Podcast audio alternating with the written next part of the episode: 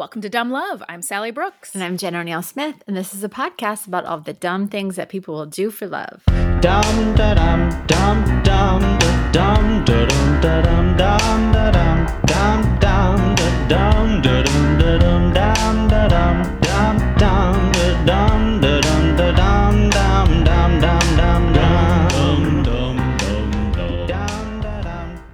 welcome to episode 73. We made it a whole nother episode.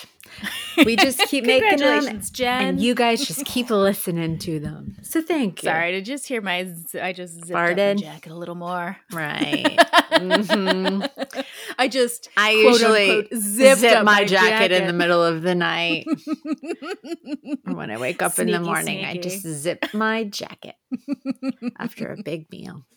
Zip.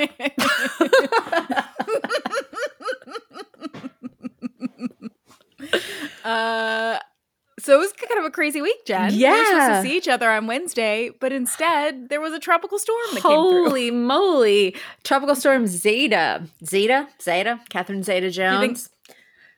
Tropical storm Catherine Zeta Jones. Do you think that was the last one since it's a Z? Yeah, I guess. I who knew that all these tropical storms were happening, and uh, this is the first one I'm hearing of this year. And, but um, and I don't think we ever really get tropical storms in Georgia. not often. This is I don't yeah, think. but I really truly didn't think it was going to be a big deal at all. Everybody was telling me, um, "Oh, I'm getting ready for the big storm." I was like, "No, I've had enough this year. no, I'm going to sit this tropical storm out. enough." and uh, then it got pretty scary. And then luckily, I know I checked on you. You still had power. We still had power. It went out for a second, but came back on immediately. But then I was thinking the next morning, I got up and I started walking down the street, and it was like, holy fuck. There were trees Yeah. smashed on my neighbors' houses. And then there were electric power lines down. There were telephone poles laid across the street. Yeah, one of our friends was like, "Yeah, we're not we're not supposed to get power back until November 1st. Yeah. Their power is out and it's not coming back on. All the traffic lights around us are out. Yeah, it's crazy. It's just like pandemonium out there. It's pandemonium. Pandemonium, pandemic amonium. and Jen and I had signed up to take an outdoor distanced yoga class for that evening. The one time we try to do something, the one time we try to get physical. we're like, oh, I guess we can't. oh well. And then we found out that the class was actually still happening, and we're like, oh, but mm, I thought it was going to be canceled, so I already prepared to not do yoga. So I still can't go. I can't go. I'm sorry. My mind has already shifted into my couch. Mm, I'm already eating food. Uh, so, yeah. Oh, That was- yeah, it was nuts. So I, if any of our listeners in Georgia or any, I mean, I know all it kind of went just up this line from Louisiana on up, but uh, I hope you guys are doing all right. And um, if you guys, if you know, if you need anything, let us know. Let us know. Call Georgia Power to see about getting your power back You on. Can come charge your Um, phones at our house. Yep, come charge your phones. Yeah. All right, let's get into some quickies, dude. Let's do it. Your first man. All right. So my cookie for this week came from this really cool article from people.com written by Alex Warner. And right. the article is called Celebrity Couples Can't Stop Wearing These Matching Face Masks That Are Less Than $2 each. They just can't stop. They tried and they can't. No, uh, so I'm not. This is not my quickie, but this is a real article. A real article about Someone celebrities to write that. such as Katie Holmes and Emilio Vitolo Jr. Well, I don't even know Mm-hmm. who that is. And here you go. You also have Justin Bieber and his wife Hailey Baldwin. They just can't stop wearing matching face masks that are less than two dollars each. well, Jen, give me the scoop about these face masks. I'm curious. I mean, now. there's really not much to it except for they just can't stop wearing these face masks. I'm, I guess it's like uh, I'm sure this is one big giant ad for it's called Evolve Together's masks that are designed with three layers of material that perform very specific functions. Um, I'll let you guys read this article. I just thought I needed to uh, bring it up because it was the art. The headline was so funny to me. Oh my god! But I'm Yeah, not well, going to do you guys like that.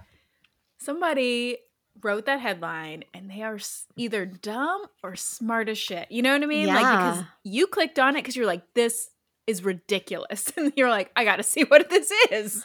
I know. And now I now know all about all these face masks. It's great. And I can't stop looking at all these and they can't stop looking, and they can't stop wearing them. and all these beautiful pictures of these gorgeous people covering their faces. can't stop, won't Can't stop. stop. Um, okay, so my real quickie for this week comes from um, a news story for CBS local for Los Angeles, written by the Mhm. CBS LA staff. You think they all got together? yeah, all the staff sat around. Everyone wrote one sentence, and then everybody from there. This article is about a 23 year old named Brittany Mohammadi. This is a, a dumb criminal story. Yay! A 23 year old named uh, Brittany Mohammadi, who was arre- arrested alongside her 26 year old boyfriend, Manuel Arteaga, this past Sunday for attacking airline agents when they wouldn't allow them to board a plane from Miami to LAX. On the video, there's a video of it too. Of course, everybody whipped out their cell phones. They were they wouldn't let the couple Right. on the fl- on the flight. They had been out drinking. They were at, uh, according to them, uh, Versace's nightclub or something, and drinking tequila. Yeah, tequila. Yeah, that's how they kept saying it and high fiving. Tequila. Yeah. And so they weren't allowed on the flight and they got very irate. So she actually, she, Brittany, jumped over the desk, jumped onto the desk and lunged towards the airline attendants. And so she was, they were quickly escorted out of the airport by police officers who were actually being very chill about the situation and letting them walk out. But then her and her boyfriend sat there with their cell phones recording the police officers and the police officers were just walking them out of out of the Yeah. airport while they screamed at them and then all of a sudden for some reason Manuel put his arm around Brittany as if to choke her and when they got What? outside and that's when the police stepped in and like pulled him off her and threw them to the ground and that's when they were arrested and handcuffed and taken to jail. They're already out obviously because they they were um doing an interview for this news story which they they seemed very happy. Uh she said uh brittany said it's a lesson learned. I'm obviously going to be better from it. There's so many people that have done so much worse things on alcohol. They are facing charges including disorderly conduct and intoxication, resisting arrest, and battery of a police officer. But here's the thing. And this was all from American Airlines. The the reason Yeah. that American Airlines wouldn't let her on the plane was not because of her drunkenness. It was because Brittany wasn't wearing shoes. and Brittany's response Brittany's response was, How was I supposed to know I was supposed to wear shoes? I don't fly on these planes all, all the time. How was I supposed to know? Tequila, yeah. Tequila. I will definitely be posting this video to the Patreon, by the way. But yeah, the whole thing is hilarious. but she, I think they are definitely taking this moment. They're he's shirtless with sunglasses on in the video, and she is still in her like going out clothes. She seems very proud of herself and thinks the whole thing is pretty hilarious. Wait, so he's in the airport with no shirt, or he's in the video, interviewed with he's no shirt? interviewed with no shirt, but he definitely had a shirt on at the airport. So I don't know at what point he lost the shirt. Now The they don't have shirt. shirt or shoes. How are they going to get back home? I don't know. Oh man, yeah. I can't wait to see that video. It's pretty That's funny. amazing. okay, so my quickie is uh is also kind of a funny one about people who are about to Oh, get man. arrested. Okay. So this is from the Daily Mail by Valerie Edwards and NOLA.com by Ramon Antonio Vargas and Sarah Pagones. Okay, so on September 30th, a random person was passing by the Saints Peter and Paul Roman Catholic Church right outside of New Orleans and noticed that the lights were on, even though it was late at night. And so they were curious, so they went and looked inside. And what they saw was a man dressed as a priest having sex with two women who were dressed as dominatrices which apparently is the plural of dominatrix. Who knew?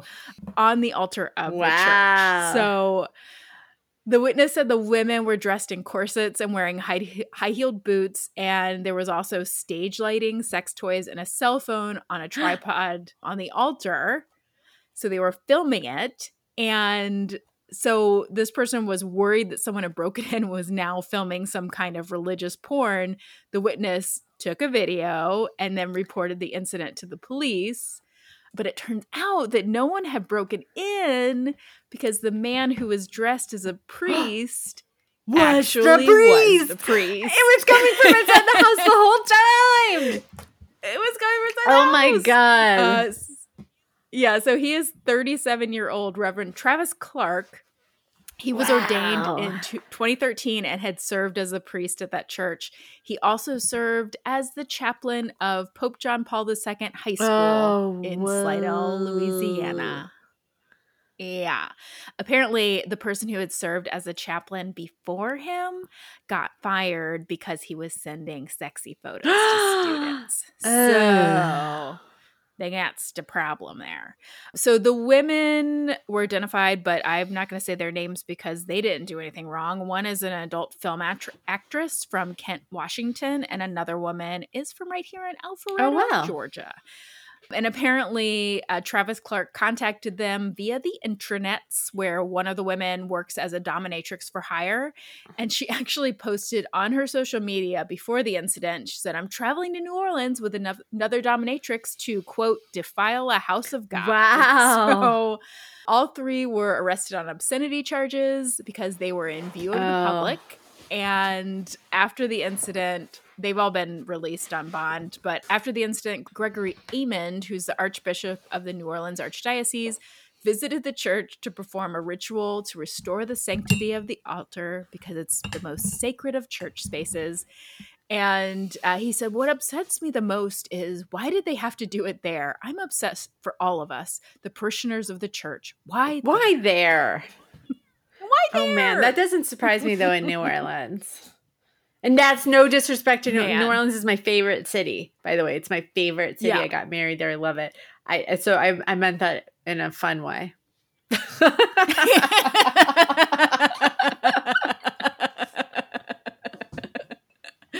I meant that in a fun way. You all Yeah. degenerates. It's In, the, in yeah. the most fun way. no, people like always tell me like if you love if you love New Orleans, you would really love Charleston because Charleston is like all the beauty of New Orleans without any of the grit. And I'm like, that's why I like New Orleans. I Right? Like the like, grit. like the grit. Yeah. So, oh man, that's a good Yeah. one. So that's my quickie. Good one, Yeah. Jude. Two Yeah. quickies, man. Coming back strong. really br- you guys are welcome. Yeah. We brought it. All right, don't don't. I even gave up. you that uh, an extra bonus quickie with that whole face mask thing. You're welcome. um, Well, uh, thank you. okay, so are you ready, Sally, for Mhm. a crazy story? Okay, I'm ready. Great, I'm ready. great. This information came from an article for Everypedia. Everypedia, it's this new thing. I never heard of it, but it was very helpful. All right, thank you. Everypedia. Everypedia. And then ABC7NewYork.com, an article for them. It doesn't say who wrote it. And then also an episode of 2020. 2020. April Kauffman was born and raised in New Jersey. Um, have you been, Sally? I sure have. I sure Me- have been to Jersey. Me too. I used to work at Hi. a summer camp in New Jersey. Did you really? Yep, it was great. Uh, it was called Camp Mason. It was right like on the Delaware Water Gap, and then we would go to the Jersey Shore on the weekends, and it was great. I loved it. I I love the Jersey Shore. Mhm. Um, and so she she actually was born in Atlantic City, but then she grew up around the shore for most of her life and Mhm. lived around the Jersey Shore area. She unfortunately had a really rough childhood At the age of 11, um, her mother had to put her and her brothers and sister brothers and sister up for adoption. Oh. I know. And so they were all separated. She ended up being raised by her grandmother while her siblings were all placed in foster care. Man. I'm sure that that must have been horrible. Yeah. But despite her difficult upbringing, she was actually a very warm and loving person. All of her friends said that she was everybody's best friend.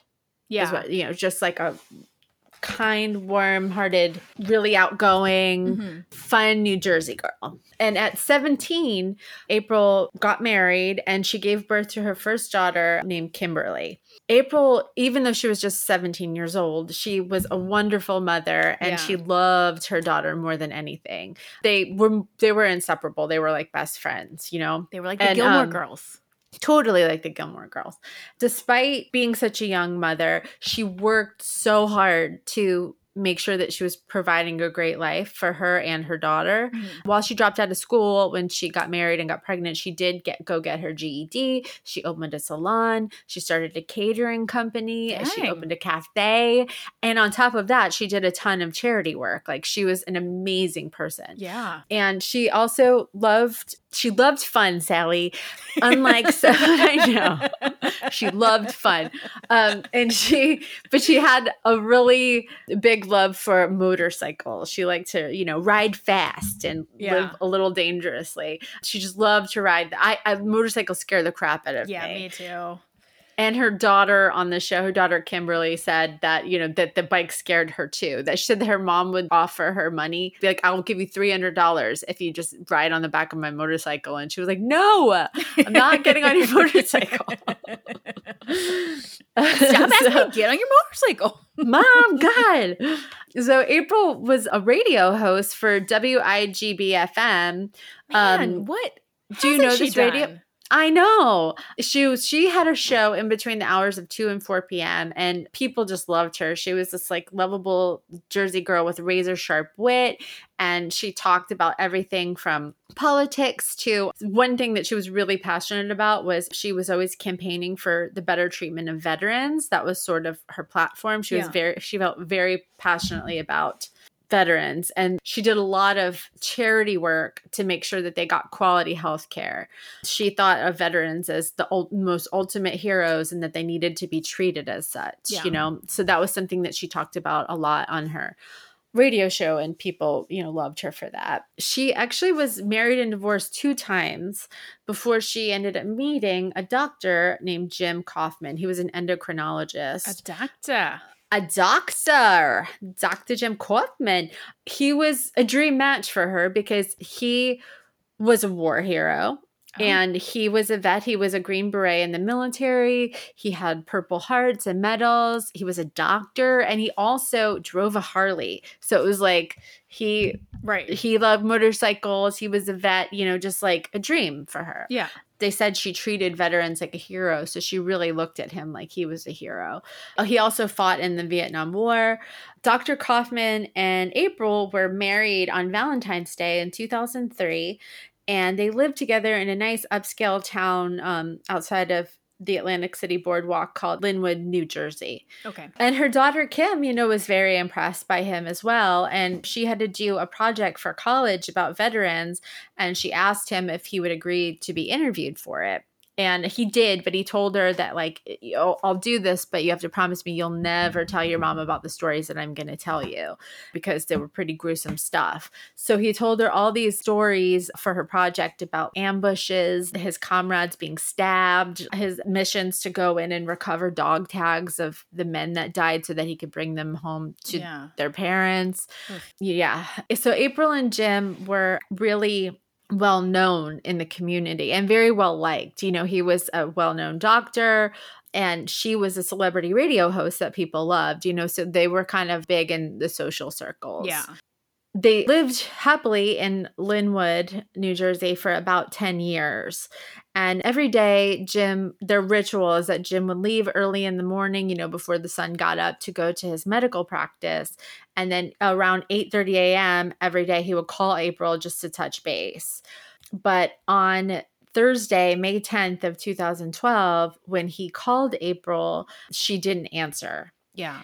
And he tried Mm. calling a few more times. And when she didn't answer, he got nervous. So he asked his handyman to go over and check on her. When his handyman, uh, handyman went over to their house, he let himself in and he went up the stairs into the couple's bedrooms. And that's when he made a horrifying discovery. Oh, Mhm. April was laying there dead at 47 years old. Just 47.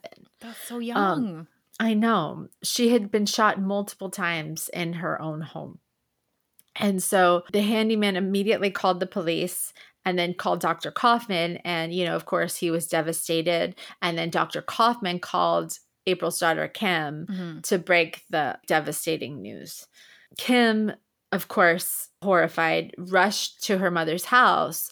By the time she got there, everything was taped off as a crime scene Yeah. there were helicopters flying overhead. It was just a crazy, crazy scene.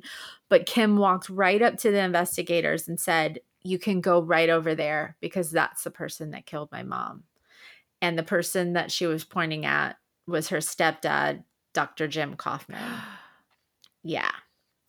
So Kim told the investigators that their marriage was not at all what it had looked like right. that it was very rocky and she told them that they both had had extramarital affairs both april and jim had yeah. and she said that jim was very cold to her and that she didn't trust him she told them that she had watched as he over the years had started to control her mom through money and other little shows of control like if kim and april were in a room talking he would just walk in and then shut the lights off and then leave like ju- like as if to say like stop talking to Right. each other stop Like, talking to your daughter. Yeah.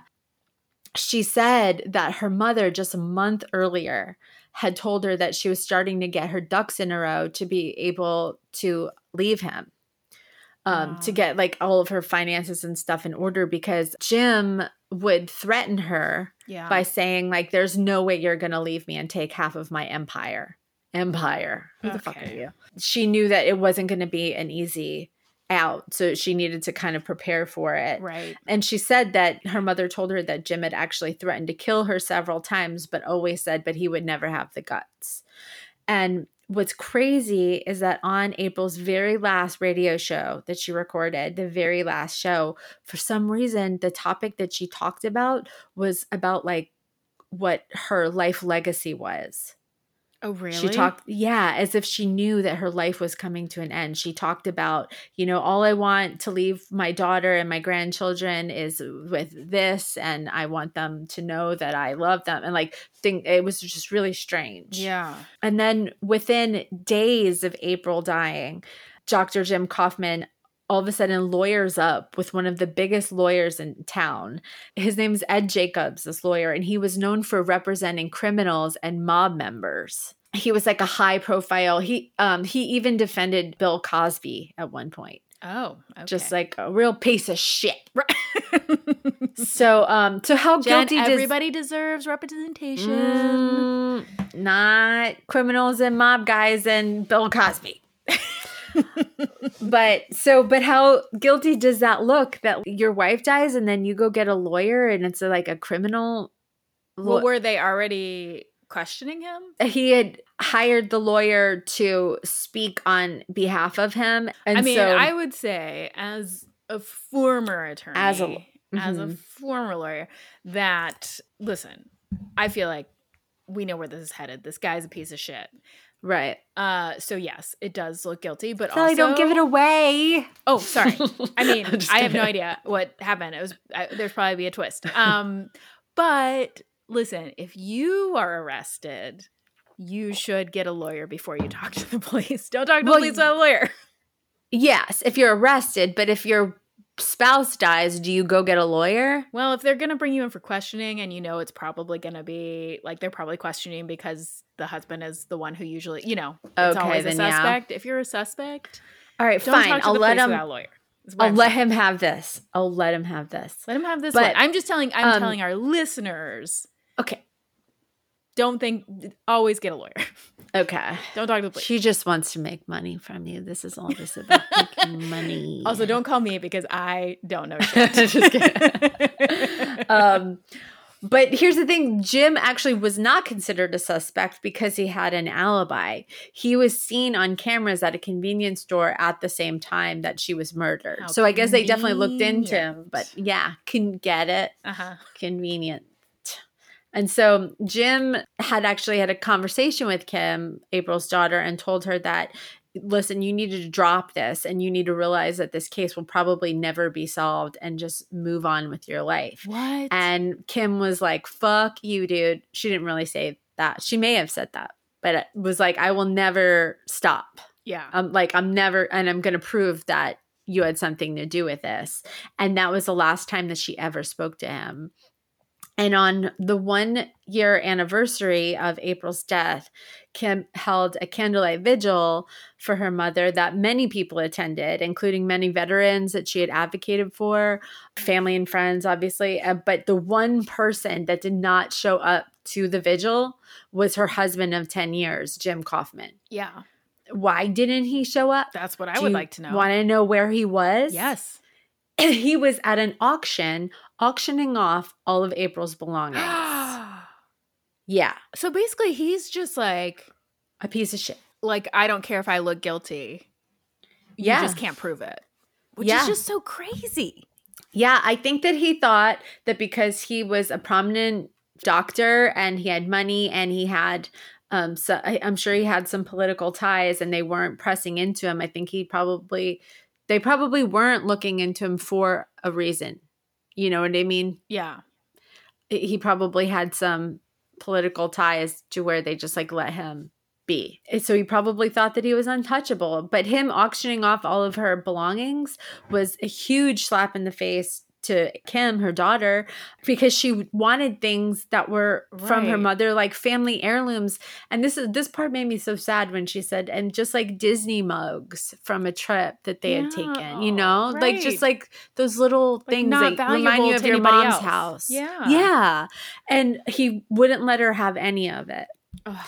And then just 15 months after his wife's murder, he remarries a woman named Carol Weintraub. They said on 2020, they said that, you know, the people that didn't like him were like, what the hell, you're getting married 15 months after, you know, but then the people that supported Jim were like, he's a widow, let him be happy, you know? Mhm. So, I mean, I know that some people do get married that quickly. Yeah, I think men generally get remarried or find somebody quicker. very quickly after Yeah. their spouse dies. Yeah.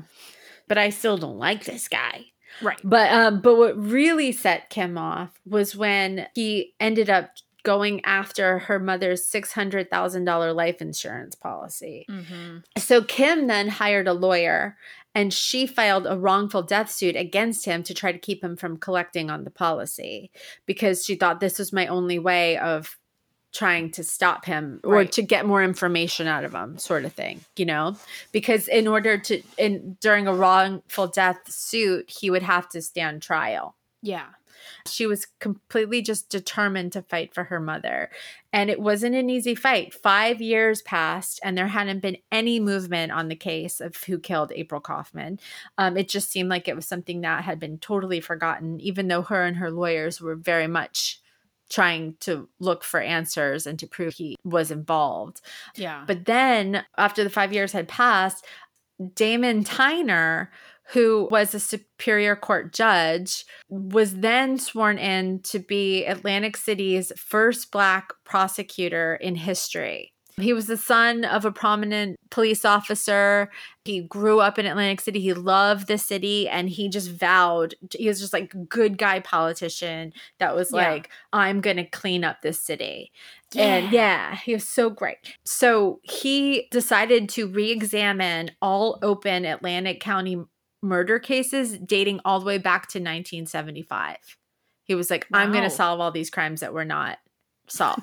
I am personally going to solve all yeah. well, he apparently he asked his staff which cases in Atlantic City did they think were the most solvable and Uh-huh. and he said that unanimously all of them said the murder of April Kauffman. He was determined to now help solve this case. And so he agreed to meet with Kim and her lawyers to hear out their case, which, you know, of Kim was thrilled, you know, that after five years, she finally has somebody that cares. Right. And so they went over to his office, and over three hours, they showed him all of the evidence that they had. And the biggest piece of evidence that they had was Dr. Kauffman's testimony from when he was in court for the wrongful death suit.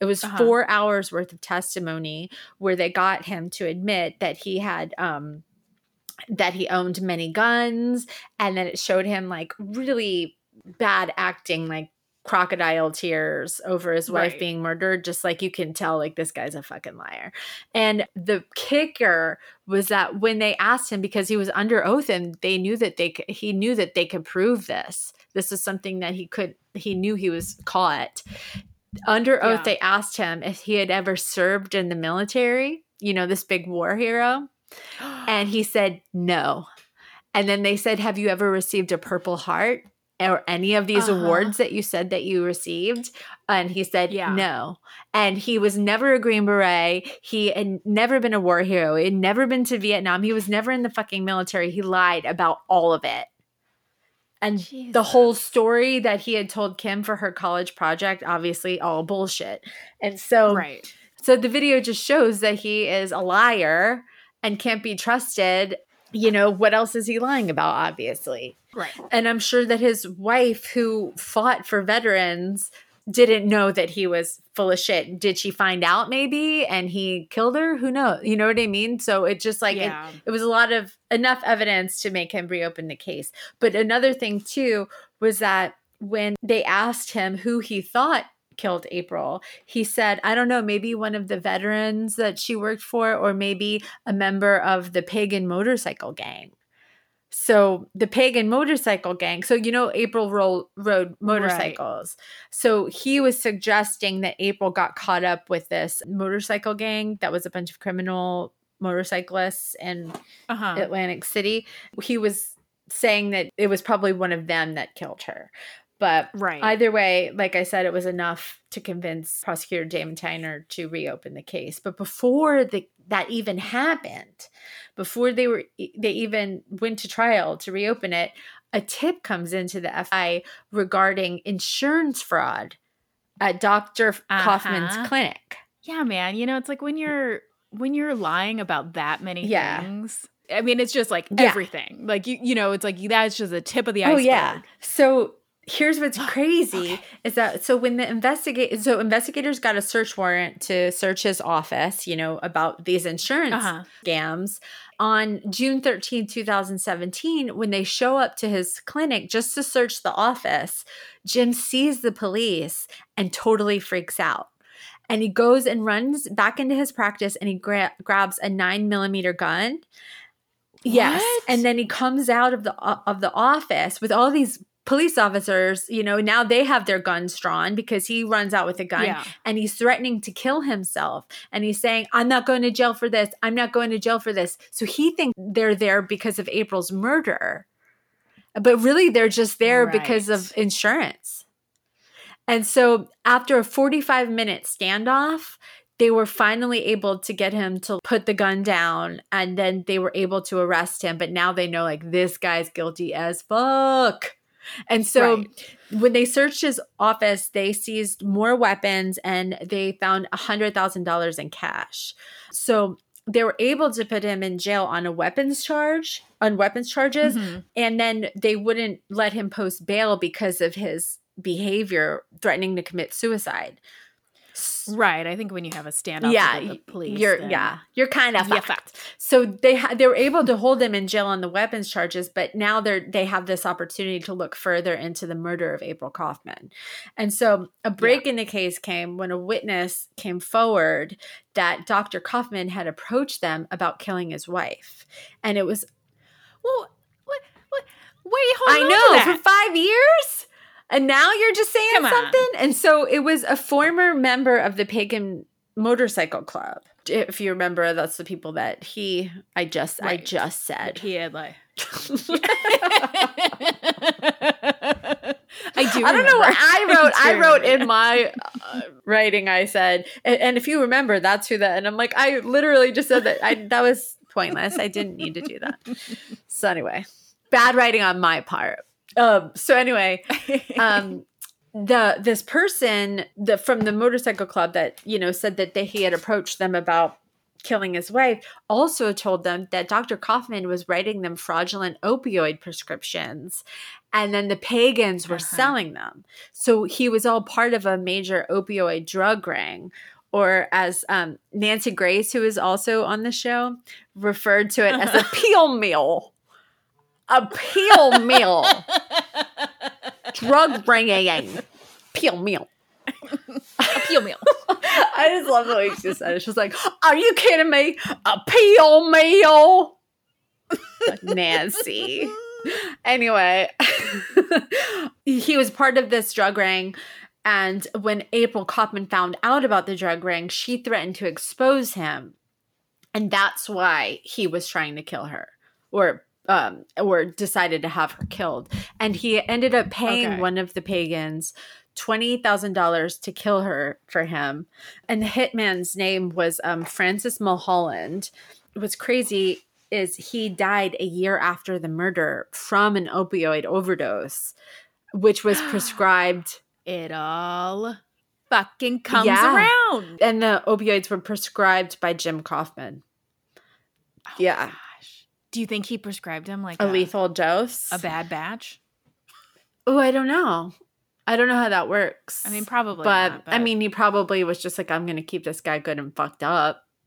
You know? right. So as they started to get ready for the trial, prosecutor Damon Tyner was worried that he might be killed or silenced by one of the gang members. So he moved him to a facility eight at the Hudson County Correctional Facility to get him away. But in January of 2018, Dr. James Kauffman ended up hanging himself in his jail cell with a laundry cord. And Oh he left behind a long letter saying that, oh, he just couldn't live with himself, oh, or not live with himself, but he couldn't live with the fact that he was being accused for this horrible crime, that he would never kill his wife. It was six Mhm. pages long. And he just, and he paints this whole picture that he was wrongfully accused and that it was April that brought him into this world with a motorcycle gang. And then when they found out he was a doctor, they set him up and they forced him to write these prescriptions. And they were the ones that killed April. Right, right, and right. he just couldn't live like this anymore. You know, he obviously took his own life, which was devastating for Kim because she wanted to see him stand trial stand and trial. justice be served. And he just took the coward's way out. And while they can no longer go after Jim Kauffman, they are going after members of the motorcycle gang that were involved. And in 2018, seven more people were arrested in connection to her death. All members of the pagan motorcycle gang. Um, 61 year old Ferdinand Augello. Can I tell What? you this whole time? I thought it was the pig and motorcycle gang. Pagan. the pagan Do you, motorcycle. do you think I would pronounce? like, That's such a silly. You think I would pronounce pig peg? It's a pagan motorcycle gang. I was like, that's such a like a like a funny like a, a silly name for like a deadly like a, a pig riding on the back of a motorcycle. It's a pig, a motorcycle what I was picturing that like, like on the back of their on the back of their jackets is just like Eating like pigs, you barbecue know? ribs. yes, that was one hundred percent what I was picturing the whole time. oh my god. Mm, You just don't know my Um, accent. Okay, I would never say that. I say pig, not pig. Anyway. Um, pig. so the people Pagan. that they arrested, all members of the pagan Mhm, motorcycle gang. mhm. 61 Yep. year old Ferdinand Augello, 61 year old Paul Pagno, 52 year old Joseph Mulholland, 47 year old Beverly Augello, 37 year old Glenn Sealer, and 35 year old Tabitha Chapman, and 36 year old Cheryl Pizza. pizza. Um, Pizza or Pizza. My fam- my mom's maiden name is Pizzo, and Right. it's spelled P I Z Z O, but it's Pizzo. So, but this looks like pizza. It could be pizza. Or pizza. I just don't got, know. I just got excited. I just And heard the word pizza and got excited. really perked up there. Okay, go ahead. It, I just picture. Did you ever watch Sons of Anarchy? No, I didn't. Oh, I really liked it a lot. Mostly because of Jax. I think we talked about Yeah. this. How I just didn't like his white shoes. Liked everything about Jax, but his Yeah. white sneakers were just like real turn off. But anyway, so although Jim Kauffman was never convicted, Kim Pack is forever grateful to prosecutor Damon Tyner just for hearing her and believing her story and trying to fight for her. right. And there is good news at the end of the story. April's friends, Lee Darby and Peg O'Boyle, who were good friends of hers, decided to raise money to try and buy back some of the items of April's that Jim had auctioned off so that they could get these items back to Kim. Oh, that's really sweet. Yeah. And then there was one item, which was this it's uh, do you know what a Limoges is? I don't know what a Limoges is. They're these tiny little trinkets, and they open up, and you can put stuff inside, like a like a ring inside of it or something. They're very small, but they're Okay. collectors' items, and people collect them. They're all shaped like anything, really. It could be shaped like a shoe or a handbag or whatever. But this particular Limoges was shaped like a little champagne bottle, and that was the first item that she was able to get back. Was this tiny little Limoges, Limoges that her mom collected, and inside the Limoges was a note from her mother. And it said, No. To Kimberly from mom, whenever you look at this, know that you are always loved. You are so special. Best wishes for the rest of your life. Oh, wow. Isn't that amazing? what an amazing gift to I- have after so long? And oh my gosh, that's I- amazing. I know. And then her husband and children also bought her a bench in the neighborhood that they Mhm. dedicated to her mother. It's like at the end of a street. They often will sit on the bench, the whole family, and they'll just sit on the bench together and, you know, just remember April and tell each other stories about April, which is also very sweet. That is So, very sweet. I know. I, I want a bench. when you die. Yeah, when I die. no, just Okay. now. I just want a bench. No, Oh. I always like. uh Yeah, I think I would. I always, whenever I see some a bench dedicated to someone, it just makes me so. I mean, it makes me sad and the happy. Well, Give me a fucking bench, Sally, when I murder Mhm. you, I'm going to buy you a bench afterwards. Thank you, and then dedicated, be like to Sally. I got you, bitch. Yeah. But I bought you a bench.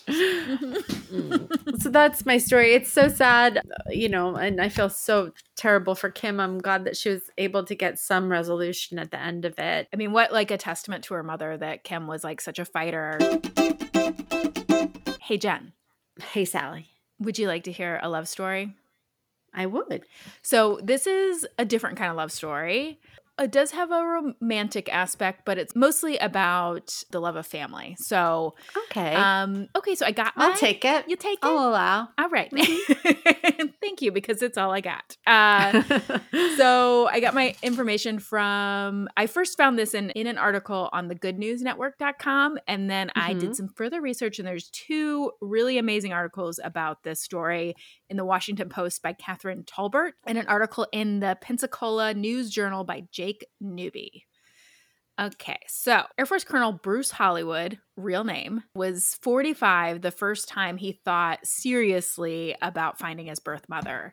He was in the parking lot of the Pentagon where he worked. It was very early in the morning before the sun came up. And as he got out of his car, he collapsed to the ground. He was having a heart attack and he thought to himself, this is where it oh, ends. oh, no. And luckily, it wasn't the end. He would be just fine. But when he was in the ambulance on the way to the hospital, he thought about his life and he thought about the woman who had given birth to him in Japan in 1960. So, Bruce had been adopted by the Hollywoods, who were an American couple. They were stationed in Japan at the time. And he said, I always knew I was adopted because I had Asian features, and my father was an Irishman, and my mother was a Nor- Norwegian lady. And they always told me, We picked you out special, so you're even more special than everyone else, which is so sweet Aw. His adoptive parents had always encouraged him to find his birth mother. They had told him his birth mother's family name. They had even offered to pay for a flight to Japan for him. But he had always said no. He said he never felt like something was missing in his life. His adoption wasn't something he even thought about very much. He'd had a really happy life and he loved his parents. Not that that means you don't go after your birth mother, but he really just didn't, wasn't super curious. But now it was 2005. He was 45 years old, and both of his adoptive parents had passed away. And so after his heart attack, he suddenly felt the need to find his birth mother and not necessarily to have a relationship with her, but he wanted to thank her for the life she'd allowed him to have. So his plan was to write her a letter. He didn't want to surprise her in person in case she had never told anyone that she'd had a kid. And so he planned to write, I live the best life ever. I'm a colonel in the United States Air Force. I've got beautiful children, and life is really good. So he contacted the Japanese embassy, but they couldn't find her. And then he contacted the US embassy in Tokyo, who also couldn't locate her. And then he even hired a private detective, but no luck. So he just kind of resigned himself to not knowing. And he was okay with that. He was like, it was, it was unfortunate, but also I didn't, you know, he wasn't missing anything. Mhm. But then a few months later, he just happened to be at Dulles Airport. He was waiting for a plane. He was headed for a military conference in Germany. And he'd arrived at the airport early for his flight. So he was sitting at a wine bar. And then across from him was another man who was in uniform. And they both they struck up a conversation and it turned out that this guy was going to the same conference. His name was Admiral Harry Harris. Yes, that's right. Okay. His name was See, Admiral when you Harry said that, I Harris. pictured a Harry Harris. That's what I was picturing when you said that. A really Harry Harris. Sorry, Harry. Keep going.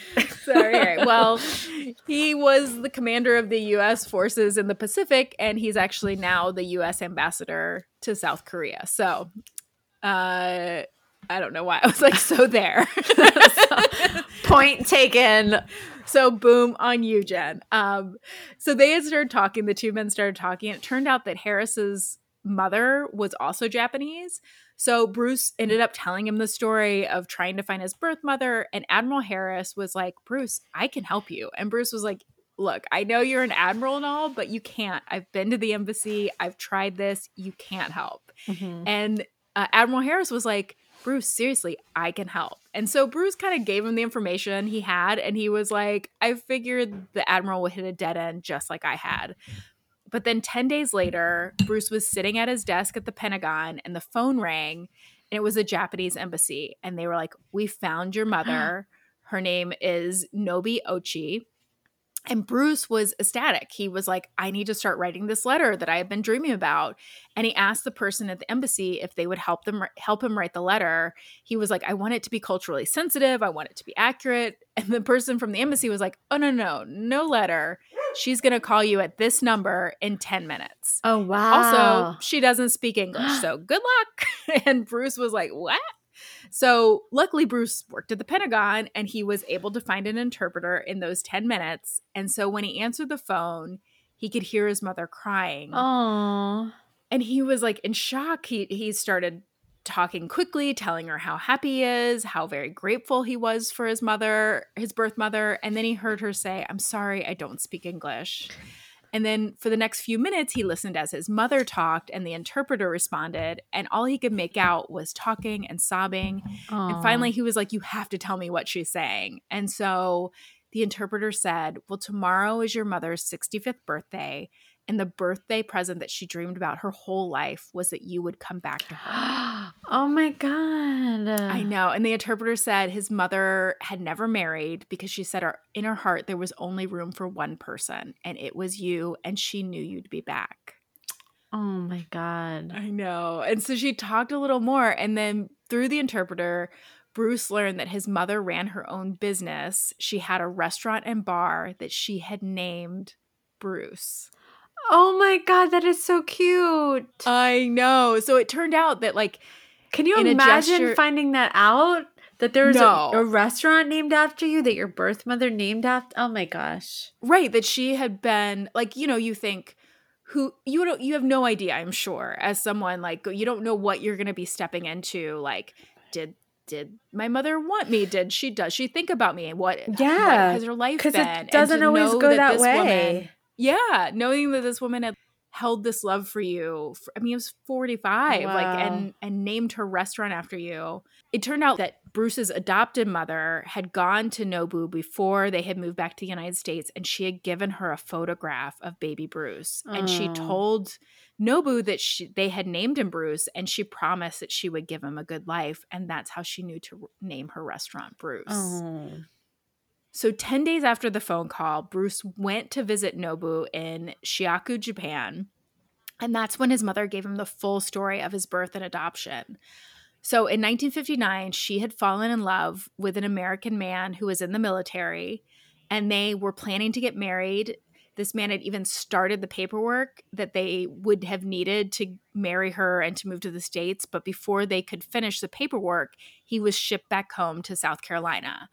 And he promised Nobu that he would call her as soon as he arrived, but it was several months before he called. Oh, how heartbreaking. I know. And by then, she didn't know she was married when he, or she was pregnant when he left. But by then, she had found out that she was pregnant. Oh and so when he God. called, she was like, this is a man who can't be trusted. He didn't call for months. So she refused to talk to him. And he never ended up knowing about Bruce. Wow.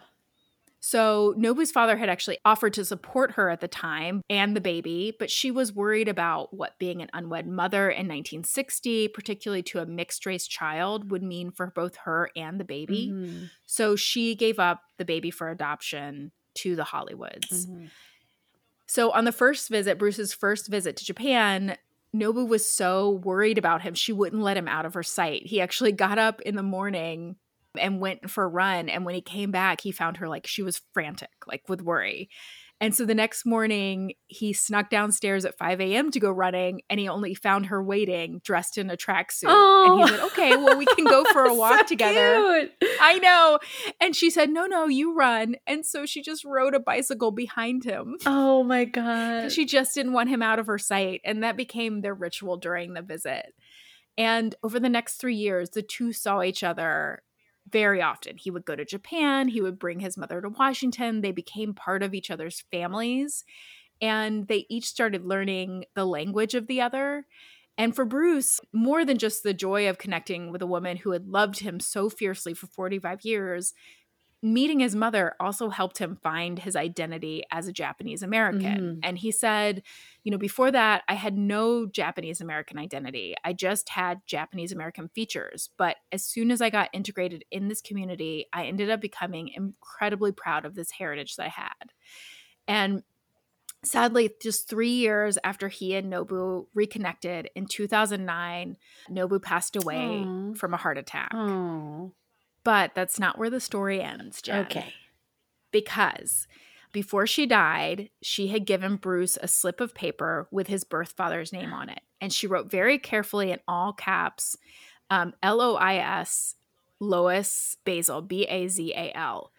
And so Bruce didn't think he wanted to make contact with this man. He was like, he had no idea that I even existed, but he was curious. He looked up the military records, and like he had with his mother, he he hit a wall. He figured the name was probably not Lois, L O I S. It was probably Lewis, and so he looked it up that way, but he had no luck. But this was all before his mother had died, and so at the time he was like, I just want to focus on my relationship with her, Right. you know. And so he let it go until 2016 when he decided to get his DNA tested with Ancestry.com. So Bruce said, growing up and as I went through life, I had a happy life. I always thought I'd never care who my biological mom and dad were, but the, at the end of the day, you kind of do care.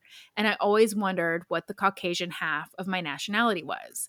So he found out through Ancestry that has, half of his ancestors were from East Asia, as he thought, and the rest were from Ireland and Spain.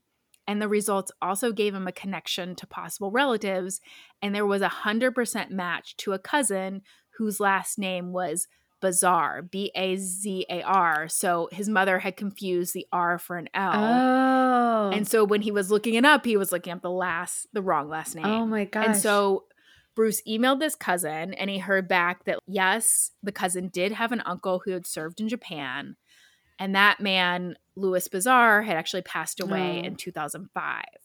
But the cousin said Louis had a son. So Bruce got the number and called imme- immediately, but it went to voice message and so he hung up. He he said he wasn't sure what he was going to say. Bruce said I was hesitant to reach out because I didn't di- want to disrupt someone's life. I was really nervous, whatever kind of nervous you are for your first date, because this was my brother and I wouldn't have surprised me if he just said, "Hey, this is real interesting, but I've got a life. This isn't something I'm interested in at this point, getting to know someone." Mhm. But a few minutes later, his brother, Louis Bazar Jr., called him back. And Bruce told him, I have a story to tell you, and you might not believe it. So the two talked, and Louis Jr. told him that he'd actually been bor- born before his father had gone to Japan. Whoa. So Bruce was a little, it it made him sad because he was like, oh, that's the reason he didn't One call yeah. because he had been married to someone else. But no, Lewis Jr. told him that his own mother had died in childbirth and that he had been five years old when his father was shipped out. So Lewis Jr. had actually lived with an aunt while his father was away. And so to Bruce, it now made sense why his birth father had waited so long before reaching out to Nobu when he had returned to South Carolina. Like, not only was he making plans to bring her to the United States, which would have been a lot of paperwork at the time, um, but also he had a five year old son that he needed to reconnect with. Right. So Lewis Jr. told Bruce that their father had never remarried. He said that when he had been in hospice in 2005, Lewis Sr. had given him a photo album. It had pages of photographs of a young Japanese woman. And his father wouldn't talk about it, but Lewis Jr. knew that it meant something. It was someone important to him. So when Bruce had called him, it was a shock, but now their father's life made a bit more sense. His first wife had died, and the second woman he loved, in his eyes, had rejected him, and he had no idea why. Oh. So Lewis Jr. was actually elated when Bruce asked him, How would you like a younger brother? And he told Bruce, I always wanted a sibling. So the two first met near Lewis Jr.'s home in Gulf Breeze, Florida for a weekend in 2017. They met each other's family, they got to know each other, and they said that there was like this definite sense on that first weekend that they were siblings. They look alike. Bruce said the first time I was at his house, he cooked steak for us. We found we both ate them the same way. We both were reaching for the hot sauce to put on our foods. It was just very, a lot of very similar things. And Lewis says we're like two different sides of a coin. And after that meeting, the brothers they talk on the phone regularly, they visit when they can, and they've gone very close. And Bruce said, I feel like I keep hitting the lottery. I never thought I'd meet my mom. And to go meet my mom and find out she's really cool, then I get to find out that I have an older brother and meet him. It's like hitting the lottery once again. Oh. Oh my So that's my god. love I love that. Wow, that's like a movie. I know. And Bruce says he's like, I, I wouldn't believe it if somebody else told me the story, but I lived it and it's true. So makes me happy that Oh. they found each other and that they have a relationship. Yeah. Oh my gosh. Yeah. Wow. Dude, where do you find all these stories? Um, I, I just keep Googling and Googling different things until something cool comes up. Great Yeah. job. Great job. We're really doing a great job today, I have to say. We're doing a real let's close it up job. strong. yeah, let's do it. Should we do something dumb and something we love to close this puppy up? Let's do it, man. Okay. Why not? Why not just follow our formula? Wonderful. Why, why reinvent the wheel at this point, Jen? We're 73 episodes I know. Let's just keep doing what we've been doing. I guess for something dumb. Well, okay, so I'm listening to this podcast that is not dumb. Um, and I Yeah. would s- tell everyone to listen. It's called Broken Seeking Justice. And I know we've all heard all of the podcasts about Jeffrey Epstein. We all think we know everything about Jeffrey Epstein. Yeah. Um, but this podcast is going after all of the people and Jeffrey Epstein's dead. This is another one of those examples of like somebody that committed suicide and but it's still it's like he took the coward's way out. And did or did he? I think he did because he set up his finances so that he put all of his money overseas so that all of his um, victims couldn't get any kind of restitution. It was like a final fuck you. Cool. Yeah, he's a real big asshole.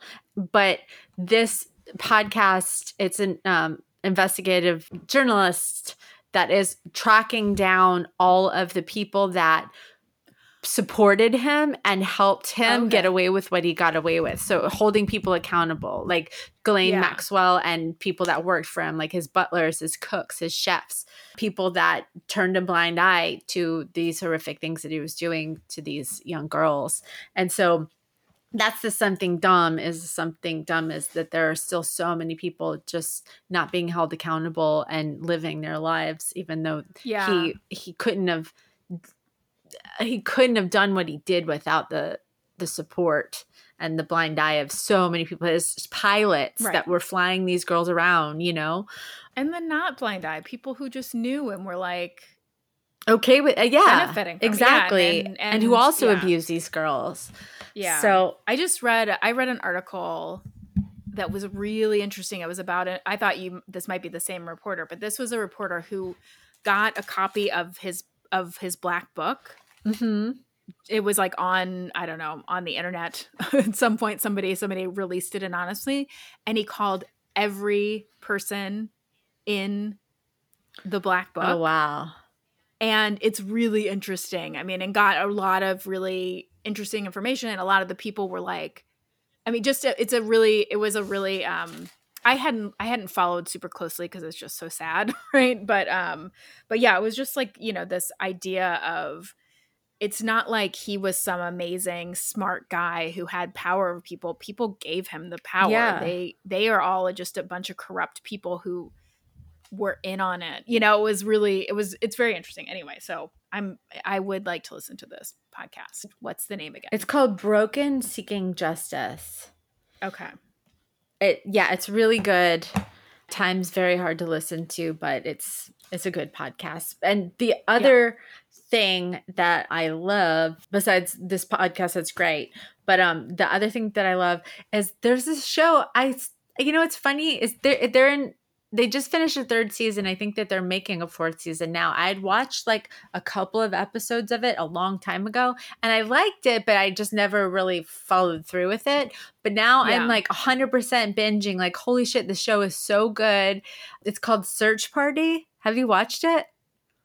No, I I the same. I I watched a couple episodes and the same. I was like, oh, I like this, but then I know everybody was like, it's so good. I just never, again, never followed through on it's it. i didn't realize that it was written by michael ian black and um Mhm. it's also and it's produced by michael showalter who you know from the state so if you love that Yeah. kind of humor and it's so good and it's what's funny is that there's all these people that i know that just keep popping up in episodes like with like smaller parts and then like Right. in every episode i'm like oh hey it's Yudoye. oh hey it's this and then there's one person which is funny because you know we're comedians so all the people that i see in the show are all comedians that pop Right. up in these small bit parts but one character that popped up was a girl who is an actress now well she's been an actress for a long time but i grew up on the same street as her on long island really? yeah her name's katie well like a block away from her name's katie mcguire and she's an actress and i hadn't seen her in forever i'm like even katie mcguire's in the show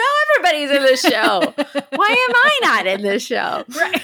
But it's so um but the writing is so good and it's so funny and but also dramatic. I don't know. I give, give it a shot, but I've just been binging it all three yeah. seasons. Well, I'm looking for a new show. I'm I'm I'm gonna try it. I forgot about it. So Yeah. I'm back. Highly in. recommend. back in, baby. Yeah. How about you? What's something dumb, something you love? Okay, something dumb is uh yeah, the election. I just am I'm like I'm as everybody, it's like total fatigue and anxiousness. And you guys might be listening to this and you know what happened, but we are recording this on Friday. Yeah. We don't. And and this is just like a personal um this is like how to make this about me and not about you know this the fate of the world is that it's my birthday is election day and so oh my god, a- it is? yeah Whoa. yeah and i i mean this has happened before usually it falls either right on election day or like near it but it yeah just um Is that why you always it's Oh a- wait, I guess we shouldn't talk. Is that why you have some certain things that you might be doing on the that during Yes. that time that we shall yeah not speak I, of? like i'm yep Oh, I had no idea. I That's just always thought you were one of those like unicorns that didn't have birthdays. Well, I don't. I mean, I don't age, but I do like to celebrate. Well, we're gonna Um, celebrate, dude. Oh man, now it's on. yeah, but it's like, oh man, what a day! I am. It's Oh man, what are you gonna do? If I were you, I would just um sedate yeah. yourself. Like so so Ben and I are like we're at opposite ends, which I'm sure this happens in a lot of partnerships. Is that like he we're both incredibly anxious about this election, and my anxiety forces me to like just want to stick my head in the sand and not hear anything until we know what happens. Mhm. and his anxiety is makes him obsess and watch every single thing about it. And so so we're really at odds here. Really at odds. Like in 2016 he stayed up all night and i went to bed at like nine and was just like wake me up when you know something. And Uh, he never woke me up and i was like oh this is the worst yeah, I'm still like from last year. I think did we already talk about this? How uh, or last year, last election, I had a bunch of women over, all comics. We were like ready to celebrate. Had the bottles Yeah. of champagne, and then yeah, and then it was just like slowly one by one, everybody left. Yeah, I, well, I was just I was just reminiscing with my friend Andrea because you know we were in New York City and she had the opportunity to go to a like basically it was like to be outside at the convent I don't know I, the convention center where Hillary was having her party. yeah. you know, you know, or that where they were doing like the results party. So she was like g- had a ticket to go to this thing, and I think it was like to be on the outside of it, but like be there and she was like we both had six months old six month old kids and she was like it's gonna be cold it's gonna be a lot of waiting around should i go and i was like this is history Yeah, go be a part of history you have to do it i wish i could go that's so amazing and then she's like texting me throughout the night like this is the saddest It really I've ever been was. to and she was just like oh my god it was so awful yeah. Uh, Yeah. I'm like I'm. I think I'm. I have PTSD, and so Yeah. I think, man, I'm sorry. Like, let's re. Let's pick a different day for your birthday. right i know Let's let's just Pick a day that's not that day, and then we'll do something else. we'll do something, something else, yes. real fun. super super duper fun um so that's you know that's the dumb thing i think that's dumb for everybody Mhm. it's it's a it's a very fraught time and but the thing that i love is a podcast um I, mean, I love lots of things but this week i love our podcast and also a podcast called kelly corrigan wonders Ah, do you know?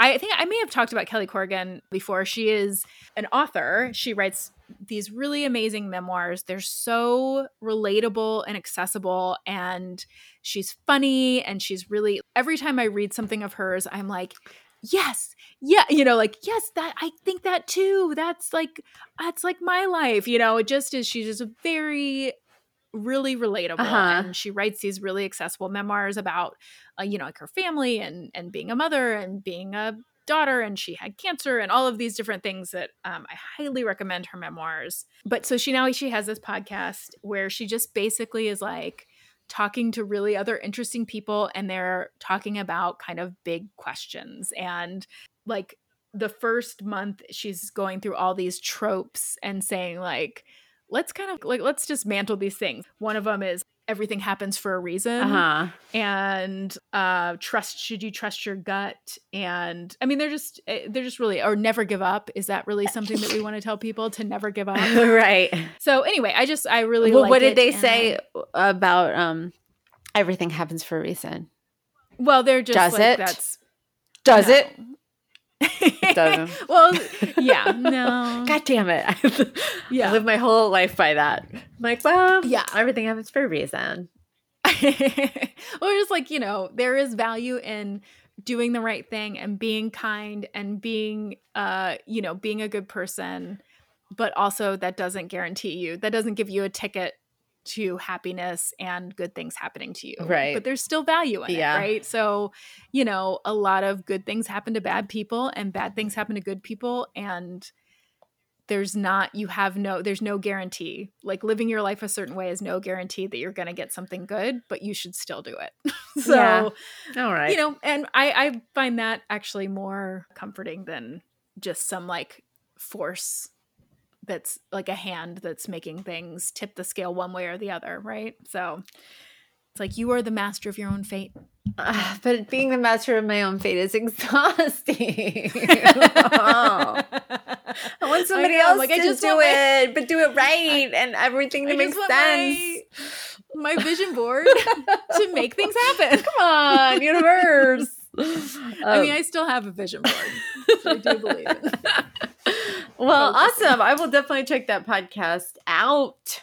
Yeah, I That love sounds- it. All right, There well, we have I hope you guys had a great Halloween, a spooky, safe, weird year Halloween, and I hope everybody is doing well this week and keeping whatever you need to keep your anxiety in check. Jen will probably be under her weighted blanket. I will.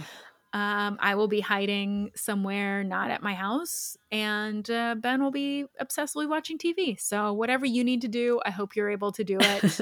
um, you guys check us out if you want to contact us. You can find us on Instagram at Dumb Love Podcast. You can email us at dumblovepod at gmail.com. And you can find us on Patreon yeah. at Dumb Love Podcast, I think. I don't know. Yep. That is Yeah. that is correct. These are truths. um, Yeah. Thank you guys so much for listening. We dumb love you so much. And get out there safely and do something dumb for love. Dum da dum dum dum da dum da dum da dum dum da dum dum